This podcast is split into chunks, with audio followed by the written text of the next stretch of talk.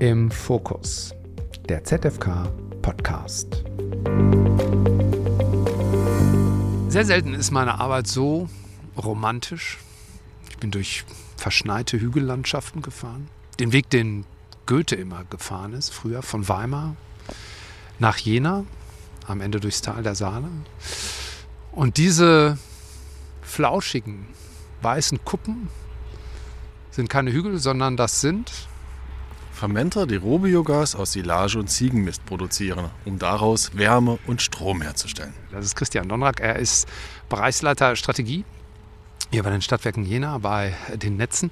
Ähm, viele, die uns zuhören, ähm, wissen, wie so eine Biogasanlage funktioniert. Es funktioniert auch nicht jede ganz genau gleich. Aber vielleicht sagen Sie mal kurz, was tun Sie hier rein, was holen Sie hier raus?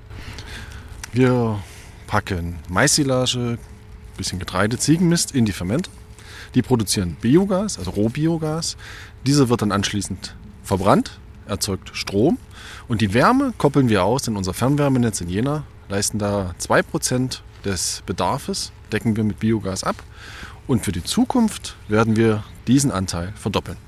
Ja, Sie haben aber nicht nur das vor. Wir, wir stehen ja auf der Biogasanlage, die ist aber äh, gebaut worden neben dem Klärwerk, ähm, das es äh, hier auch gibt. Auch das Klärwerk produziert schon seinen eigenen Strom, wird in Zukunft auch in die Wärmeversorgung eingebaut. Wie? Wir werden das Potenzial des Abwassers nutzen und über Großwärmepumpen neue Quartiere erschließen, die dann klimaneutral über diesen Standort zukunftsfähig und sicher mit Wärme versorgen werden. Und weil das nicht reicht, wollen Sie eigentlich hier auf dem Gelände auch noch Wasserstoff produzieren. Das ist richtig. Äh, unser Ziel ist es, äh, eine Elektrolyse am Standort äh, zu installieren, Wasserstoff zu produzieren, grünen Wasserstoff, und diesen dann in die Fermenter zu düsen, um dann über biologische Modernisierung mit CO2 und Wasserstoff grünes Methan zusätzlich zu erzeugen, um den Wirkungsgrad quasi zu verdoppeln. Das ist sehr viel auf einmal. Wir stehen hier nicht zu zweit, sondern zu dritt. Jana Liebe ist noch bei uns. Sie ist Geschäftsführerin des TEN, des Thüringer Erneuerbare Energien-Netzwerks. Ähm, mit dem, was Herr Donrak gerade erzählt hat von dieser Anlage her, ist äh, Jena zwar einerseits besonders, aber andererseits auch relativ typisch für das, was Sie in Thüringen hier gemeinsam entwickeln wir gemeinsam. Also Biogas hat in Thüringen tatsächlich schon eine große Rolle sehr oft güllebasiert, ähm, landschaftlich geprägt. Und es gibt viele Biogasanlagen, 273. Und es ist in der Tat so, dass unsere Akteure in unserem Netzwerk natürlich Lösungen finden, wie dieses Biogas weiter genutzt werden kann, wie das in die in die Wärmenetze und in die Gasnetze eingespeist werden kann. Und da ist Jena schon von dran. Es gibt auch noch andere Akteure und wir arbeiten da eng zusammen. Natürlich auch unsere Unternehmen mit den Forschungseinrichtungen, mit den Stadtwerken. Ja, also wir reden heute in äh, der letzten Station meiner Deutschlandreise über die Wärmewende hier in Thüringen und hier in Jena, weil es aber tatsächlich einfach schneit wie Hacke und wir auch schon sehr süß überzuckert sind, gönnen wir uns jetzt mal ein warmes Betriebsgebäude und setzen unser Gespräch da fort. Jetzt sitzen wir gemütlich im Warmen, direkt neben der Biogasanlage. Jana Liebe, Geschäftsführerin des Thüringer Erneuerbare Energien-Netzwerks und Christian Donnerak, Bereichsleiter Strategie bei den Netzen der Stadtwerke Jena. Äh, Frau Liebe, aber bei Ihnen haben sich ja 35, 36 äh, Stadtwerke auch zusammengeschlossen. Das Thüringer Erneuerbare Energiennetzwerk ist ja schon ein besonderes äh, Konstrukt. Ähm, ein, ein Projekt, das mir auch aufgefallen ist, mhm. Äh, als ich ein bisschen geguckt habe, was Sie, was Sie so machen. Das ist das äh, Great H2, äh, mhm, wenn man das so mischen mhm. darf. Ja, vielleicht können Sie da noch mal kurz erzählen. Ähm, was, was hat dieses Projekt, was hat es damit auf sich? Das ist auch ein Dekarbonisierungsprojekt. Ähm, ich, das Wort ist immer so, so sperrig. Ich sage mal, ein, ein Projekt Richtung klimaneutrale Industrie. Und bei Credit 2 wurde bewusst nach Unternehmen gesucht, die ähm, Substitution ähm, durch Wasserstoff benötigen, also wo Erdgas, also durch Wasserstoff substituiert werden soll, Hochtemperaturprozesse. Und ähm, da haben wir innerhalb von Thüringen mehrere Unternehmen gesucht für Sinterprozesse, Brennprozesse. Das betrifft vor allem die Keramikindustrie, Glasindustrie zum Teil. Und Das Spannende an diesem Projekt ist, dass wir tatsächlich eine Konzentration in Thüringen gefunden haben, wo sehr viel Wasserstoff sozusagen verbraucht oder verbraucht werden könnte, wo früher auch schon Wasserstoff verbraucht wurde und alte Ringleitungen liegen, um da zu schauen, wie kann man diesen, diesen ganzen Standort, dieses ganze Cluster dekarbonisieren, mit welchen Technologien und welche Rolle spielt der Wasserstoff und kann man vielleicht sogar die alte Ringleitung, die da besteht, wieder in Betrieb nehmen. Und das ist sehr spannend, weil das auch sehr methodisch gut vorbereitet ist von uns. Also wir sind sozusagen die Methodenerarbeiter, natürlich auch immer mit Partnern. Und da sind wir, denke ich, in Thüringen schon ziemlich weit würde ich sagen, deutschlandweit, dass wir so methodisch an diese, an diese Dekarbonisierung für die Industrie rangehen. Herr Donrak, ähm, erklären Sie doch mal, äh, was Sie da gemacht haben. Also es war eine gesetzliche Anforderung, äh, dass Sie diese Wärmenetzstrategie entwickeln. Alle die, die bisher schon in der Fernwärme aktiv sind. Es mögen ja auch neue dazu kommen, die sich das jetzt im Zuge der Dekarbonisierung ihrer Kommune äh, äh als mögliche Lösung überlegen, denn das liegt ja, liegt ja schon, schon nahe. was haben Sie denn da jetzt gemeinsam entwickelt? Also alle haben das jetzt vorgelegt. Es waren 35, richtig? 35, 36 Unternehmen mit unterschiedlichsten Konzepten. Es sind über die 36 Fernwärmeversorgungssysteme hinaus. Es sind nur die Unternehmen, die da mitgemacht haben. Es sind natürlich viel mehr Fernwärmeversorgungssysteme. Wir alleine haben ja vier. Aber wo kommen wir her? Das Thüringer Klimagesetz hat uns den Anlass gegeben, über unsere Versorgungsgrenzen hinauszudenken. Denn die Anforderung, die Dekarbonisierung voranzutreiben, ist da. Jetzt hat jeder spezifisches Know-how. Und jetzt stellt sich die Frage, jedes Unternehmen einzeln, separat Ideen, Konzepte auszuarbeiten oder bündelt man sein Wissen, seine technologischen Ansätze, führt die zusammen und arbeitet gemeinsam an einem Lösungspfad. Und das ist uns gelungen. Also wir sind auf offene Ohren gestoßen. Jeder war bereit, dieser Unternehmen, dieser Kooperation mitzuarbeiten und sagen, passt auf, ich habe Know-how in der Solarthermie, ich habe Know-how in, in, in, den Hackschnitzeln, zum Beispiel die Stadtwerke Mühlhausen. Wir haben Know-how im Wasserstoff, wir haben Know-how im Biogas. Und jeder hat das eingebracht und daraus ist ein Konzept entstanden, eine total super gelungene Zusammenarbeit, die dazu geführt hat, dass wir einen Transformationspfad aufstellen konnten, der von 2020 basierend bis 2040 einen Lösungsweg aufzeigt. Dabei hat sich gezeigt, es gibt keinen Goldstandard. Also ich kann jetzt nicht sagen, von den 90 Prozent Erdgas, die momentan in der Fernwärme verwendet werden, äh, ist jetzt die Lösung für Jena Biogas und für Erfurt ist es äh, die Geothermie. Nein, es ist ein Mix. Also man kommt aus einem System von 100% Erdgas und in der Regel werden vier bis fünf, sogar sechs Technologien in der Zukunft angewandt werden, um die Dekarbonisierung zu erreichen. Man darf ja nicht vergessen, es gibt super Technologie für die Grundlast, es gibt gute Technologie für die Teil- und Spitzenlast und wir brauchen Technologie für die Spitzenlast. Das hat in der Vergangenheit Erdgas super abgedeckt, aber wenn wir eine Transformation und viele Technologie anwenden, wird es nicht gelingen mit nur einem Energieträger. Wichtig ist, damit diese Wärmewende funktioniert, wir brauchen grüne Gase, wir brauchen Biogas, gern eingespeist in die Verteilernetze oder als Standortlösung und wir brauchen grünen Wasserstoff, der wichtig ist für die Spitzenlast und wir dürfen nicht vergessen, wenn wir aus dem Erdgas rausgehen, verlieren wir momentan hohe Kraft-Wärmekopplungspotenziale und das kann der Wasserstoff teilweise substituieren. Und dieser Kooperationsansatz hat dazu geführt, dass wir eine Idee haben, wie wir Thüringen in Gänze in der Fernwärme im Bestand dekarbonisieren können. Vielleicht können Sie mal am Beispiel jetzt ähm, der Stadtwerke Jena mhm. sagen, mhm. was Sie hier eigentlich vorhaben. Denn äh, so wie Sie das auf Ihrer Internetseite darstellen, ich habe ja auch ein bisschen recherchiert, dann fahren Sie auch hier in der Stadt durchaus äh, einen sehr breiten Ansatz. Vielleicht können Sie versuchen, mal kompakt zu erklären, wie Sie das Thema Wärme für Jena eigentlich gestalten wollen. Mhm. Da ist entscheidend, wo kommen wir her? 2020 98 Prozent der Wärmeversorgung basiert auf Erdgas. Nur im Fernwärmenetz. Die Zukunft wird kompletter Austausch sein. Wir werden also mit Wasserstoff fahren, wir werden mit äh, Biogas fahren, wir werden mit Flussthermie für die Wärmeversorgung äh, sorgen. Wir werden darüber hinaus über die Erweiterung der Solarthermie sprechen. Wir reden über Power to Heat im Spitzenlastfall mit, mit Flexibilität über Speicher. Alles in enger Kooperation, dürfen wir nicht vergessen, mit unserem Wärmelieferanten der TEAG Thüringen Energie AG am zentralen Heizkraftwerk in Jena. Wir werden über verschiedenste andere Parameter sprechen, über Effizienzsteigerungen. Das spielt auch eine Rolle. Und wir dürfen nicht vergessen, dass wir ja momentan noch eine fossile Erdgasversorgung haben in Jena, die ja auch transformiert werden muss. Da müssen wir darüber sprechen, wie gewinnen wir diese Kunden für die Fernwärme? Wo werden wir zukünftig eine reine Wasserstoffversorgung haben? Das ist auch ein elementarer Baustein für das Gelingen der Transformation der Wärmewende. Wir werden parallel für eine gewisse Zeit Erdgas- und Wasserstoffnetze fahren, bis wir über die kommunale Wärmeplanung dann wo wir den Plan haben, wo kommt in Zukunft Fernwärme hin, wo kommt äh, eine strombasierte Lösung hin, wo werden neue Quartiere entstehen für die Wärmeversorgung und wo werden wir reine Wasserstoffsysteme sehen. Das ist unser Ansatz für die Transformation der Wärmewende in Jena. Und ein wesentlicher Baustein, das ist auch ein schönes Projekt, ist die Flussthermie der Saale. Mhm. Sie sind mit dem Themen, Frau, Frau, Liebe, ja so ein bisschen so eine ähm, Chefnetzwerkerin im Sinne von, dass das bei Ihnen eine ganz, ganz große Rolle äh, eigentlich spielt. Ähm, das ist ja doch aber auch ein belastendes, jetzt auch ein schwieriges Thema. Kommt es da nicht auch zu Konflikten, wenn, wenn man versucht, gemeinsam Lösungen zu, äh, zu entwickeln? Weil das klingt alles so, so flauschig und so angenehm. Natürlich gibt es Konflikte, also Veränderungsprozesse, ähm, also wir leben in Demokratie, Veränderungsprozesse beschäftigen Menschen, es gibt unterschiedliche Befindlichkeiten, Ängste, manche berechtigt, manche kann man auch durch Kommunikation gut beheben, lösen, in, indem man gute Kommunikation hat.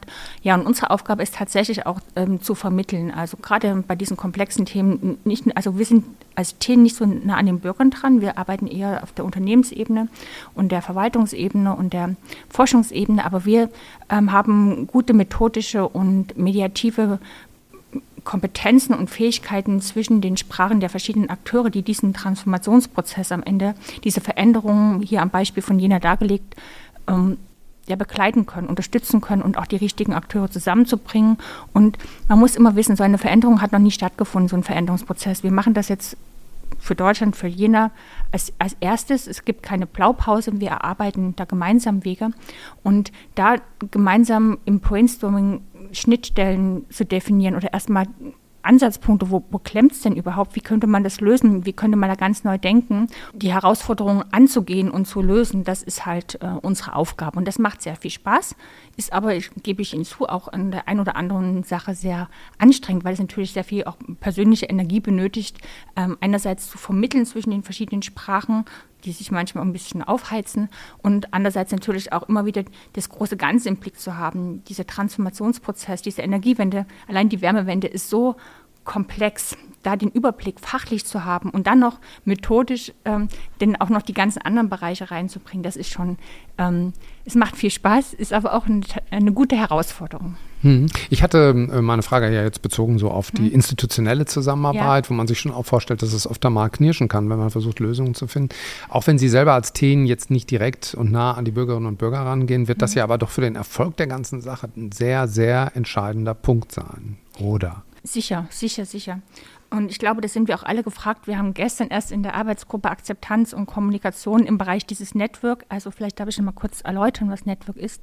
Network ist ein Projekt, das nennt sich Integrierte Netzplanung des äh, Energieministeriums, was aus dieser Stadtwerke-Kooperation eigentlich entstanden ist. Und zwar, als die, ähm, die Unternehmen diese Konzepte abgegeben haben, haben gesagt, oh, jetzt möchten wir das aber auch gerne umsetzen und haben uns als TEN beauftragt, eine große Konferenz zu, auszugestalten. Das haben wir auch sehr erfolgreich mit deutschlandweiter Leuchtkraft, würde ich jetzt schon mal sagen, getan. Und ähm, in, innerhalb der Vorbereitung dieser Konferenz sind sehr, sehr viele Akteure auf mich zugekommen und haben gesagt, Mensch, könntet ihr euch nicht engagieren, dass jetzt äh, da ein Dialog entsteht, wie wir das auch umsetzen? Das können wir nicht einfach, also wir brauchen da ganz viele Akteure, die müssen ins Gespräch kommen. Und das habe ich an das Ministerium weitergegeben. Und daraufhin haben die eine ja, Ausschreibung vorbereitet, die wir ja glücklicherweise, kann ich sagen, gewonnen haben. Das war eine öffentliche Ausschreibung. Und das dürfen wir jetzt begleiten, das vielleicht mal, um diese Gesamtidee äh, zu präsentieren, wo, wo, wir hier arbeiten. In diesem Network gibt es sechs Arbeitsgruppen und eine ist jetzt, um auf das Thema zurückzukommen, Akzeptanz und Kommunikation. Und was wir schon äh, sehr viel diskutieren in der Arbeitsgruppe ist, dass frühzeitige Beteiligung sehr, sehr wichtig ist. Natürlich auch gut definiert werden muss, was ist frühzeitige Beteiligung, vor allen Dingen auch erstmal Information und dass sehr, sehr viel mehr informiert werden muss auch wenn Fake News im, im Umlauf sind ähm, und dass auch die, die Kommunikation in den Unternehmen sich ändern muss. Bisher war es so, wenn, die, wenn jemand ein Projekt hat oder ein neues Produkt aus der Energietechnik produziert hat, auf den Markt bringt, gibt es eine Pressemeldung. Mittlerweile ändert sich auch da die Kommunikation. Das heißt, äh, Unternehmen müssen auf Falschmeldungen reagieren mit Pressemeldungen, machen sie noch nicht. Auch da muss ein Change Management innerhalb der Kommunikation der Unternehmen stattfinden. Also auch die müssen sich verändern in ihrer Kommunikation. Das ist das eine. Und das andere ist, ähm, dass halt auch Prozesse viel, viel früher kommuniziert werden müssen, die Bedenken der Menschen aufgenommen werden müssen, um einen Erfolg in diesen Projekten hinzubekommen. Das ist halt wo der Bereich, in dem wir uns zusammensetzen und wo wir halt überlegen, wie kann man das methodisch gut aufbereiten, wie kann man den Unternehmen helfen. Aber ich denke, dass alle Akteure im Veränderungsprozess ihre Kommunikation ändern müssen.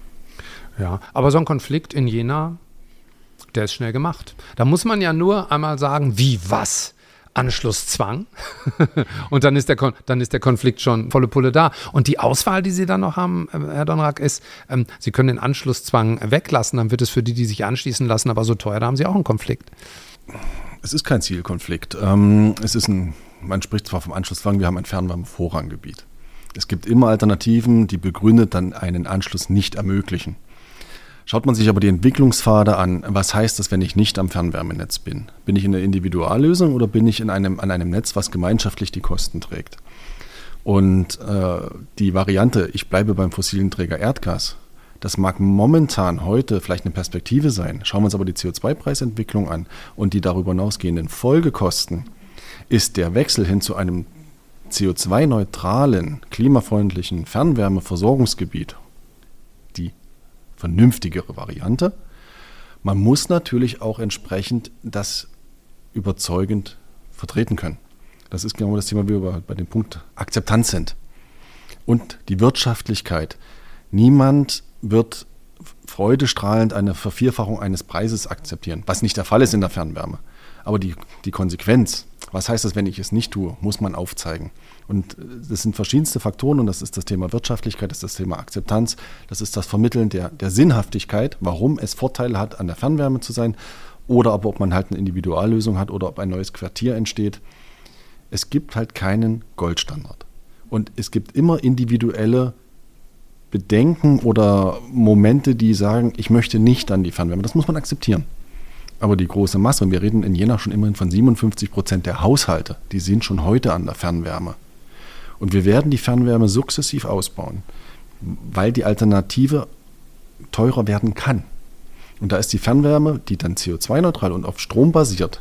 Und wenn ich Strom, erneuerbaren Strom in diesem Übermaß zur Verfügung haben werde, die günstigere Variante, langfristig gesehen. Kurzfristig vielleicht nicht, aber die langfristige Perspektive spricht für eine zentrale Fernwärme, die CO2-neutral ist. Und dann gibt es zu allem dazu ja auch noch die Frage der Finanzierung. Genau, das ist eine große Herausforderung. Klassische äh, Finanzierungsinstrumente werden nicht ausreichen, um diesen Energiewendeprozess zu finanzieren. Das heißt, momentan werden neue ähm, eine, ja, Finanzierungsinstrumente diskutiert, entwickelt und auch eine Finanzierungsstrategie für die Energiewende ähm, erarbeitet, und zwar auf Bundesebene wie im Land.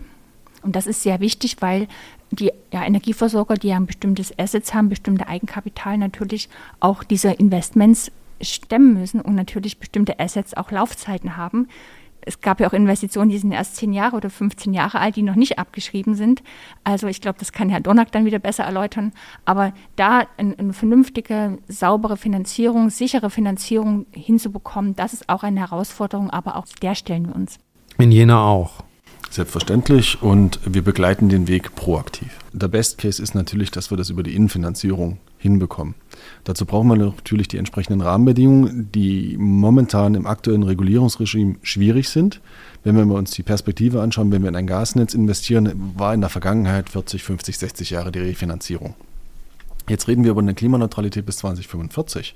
Was machen wir denn mit unseren Investments, mit unseren Assets? Gibt es jetzt Ansätze von der Bundesregierung, KANU als Beispiel genannt, aber darüber hinaus gibt es ja auch neue Netze, die Wasserstoffnetze, die auch eine andere Eigenkapitalverzinsung vorsehen. Und all das gemischt, Fremdkapital, Eigenkapital, Perspektive, Anzahl der Kunden, wer trägt das denn, wie sozialisieren wir das, ist ein Mittel, aber nur ein Mittel. Sehr wichtig natürlich für die Energiewende ist auch die, sind auch die Fachkräfte, die Fachkräfteverfügbarkeit. Das heißt, äh, unsere Unternehmen gehen natürlich in die Schulen, äh, in die, unterstützen die MINT-Ausbildung, schauen, ob über duale Studiengänge, über äh, Ausbildungsberufe die Fachkräfte gebunden werden können. Und was auch ähm, derzeit in der Arbeitung jetzt wieder bei Network ist, zu gucken, wo können wir kooperieren, wo sind Kooperationspotenziale, wie können die Unternehmen sich gegenseitig unterstützen. Was auch noch sehr wichtig ist, wenn wir sie gewonnen haben, dass wir sie auch binden, ja. dass die Motivation erhalten bleibt, im Unternehmen zu bleiben und diesen Transformationsprozess zu begleiten. Wir müssen, wie es Frau Liebe anfangs auch mal gesagt hat, aus der Konzeptidee in die Umsetzung. Und das geht natürlich nur, wenn wir viel und gut in unsere Fachkräfte investieren und sie dann auch vor Ort halten. Wir sitzen ja hier im Betriebsgebäude einer Kläranlage und einer Biogasanlage. Und äh, ich persönlich finde es, finde es sehr interessant und faszinierend, ähm, wie viele unterschiedliche Themen wir jetzt äh, der Energie- und Wärmewende vor Ort äh, hier aus diesem Anlass und an diesem Ort live und in Farbe besprechen konnten. Zum Ende meiner Deutschlandreise. Ganz herzlichen Dank ähm, dafür und für das Gespräch, Anna Liebe und Christian Donnerck. Vielen Dank auch. Ich danke auch.